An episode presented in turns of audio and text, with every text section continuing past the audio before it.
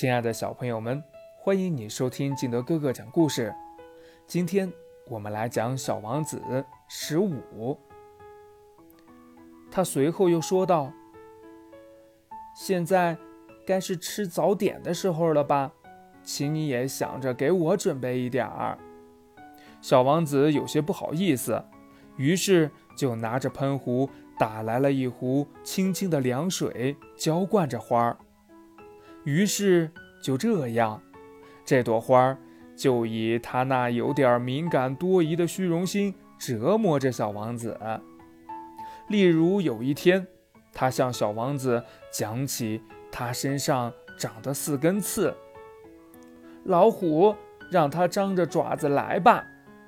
小王子顶了他一句：“在我这个星球上没有老虎。”而且老虎是不会吃草的，花儿轻声说道：“我并不是草，真对不起。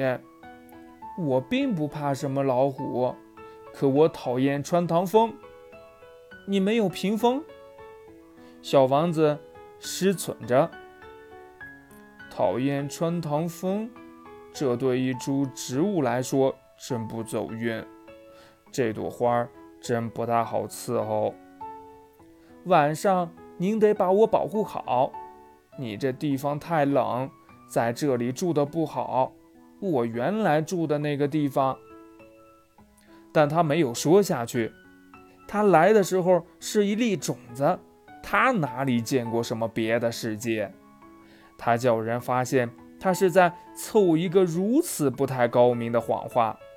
他有点羞怒。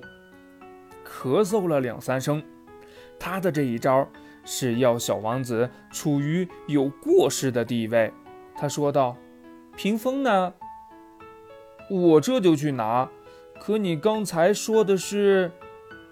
于是花儿放开嗓门咳嗽了几声，依然要使小王子后悔自己的过失。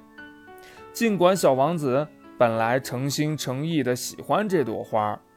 可是，这一来却使他马上对他产生了怀疑。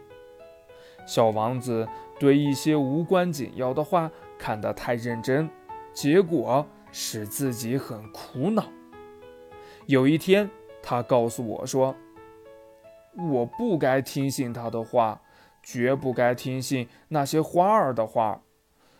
看看花，闻闻它就得了。”我的那朵花使我的星球芳香四溢，可我不会享受它。关于老虎爪子的事，本应该使我产生同情，却反而使我恼火。他还告诉我说，我那时什么也不懂，我应该根据他的行为，而不是根据他的话来判断他。它使我的生活芬芳多彩，我真不应该离开它跑出来。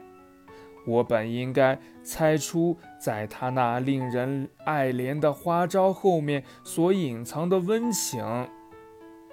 花是多么自相矛盾！唉，我当时太年轻，还不懂得爱它。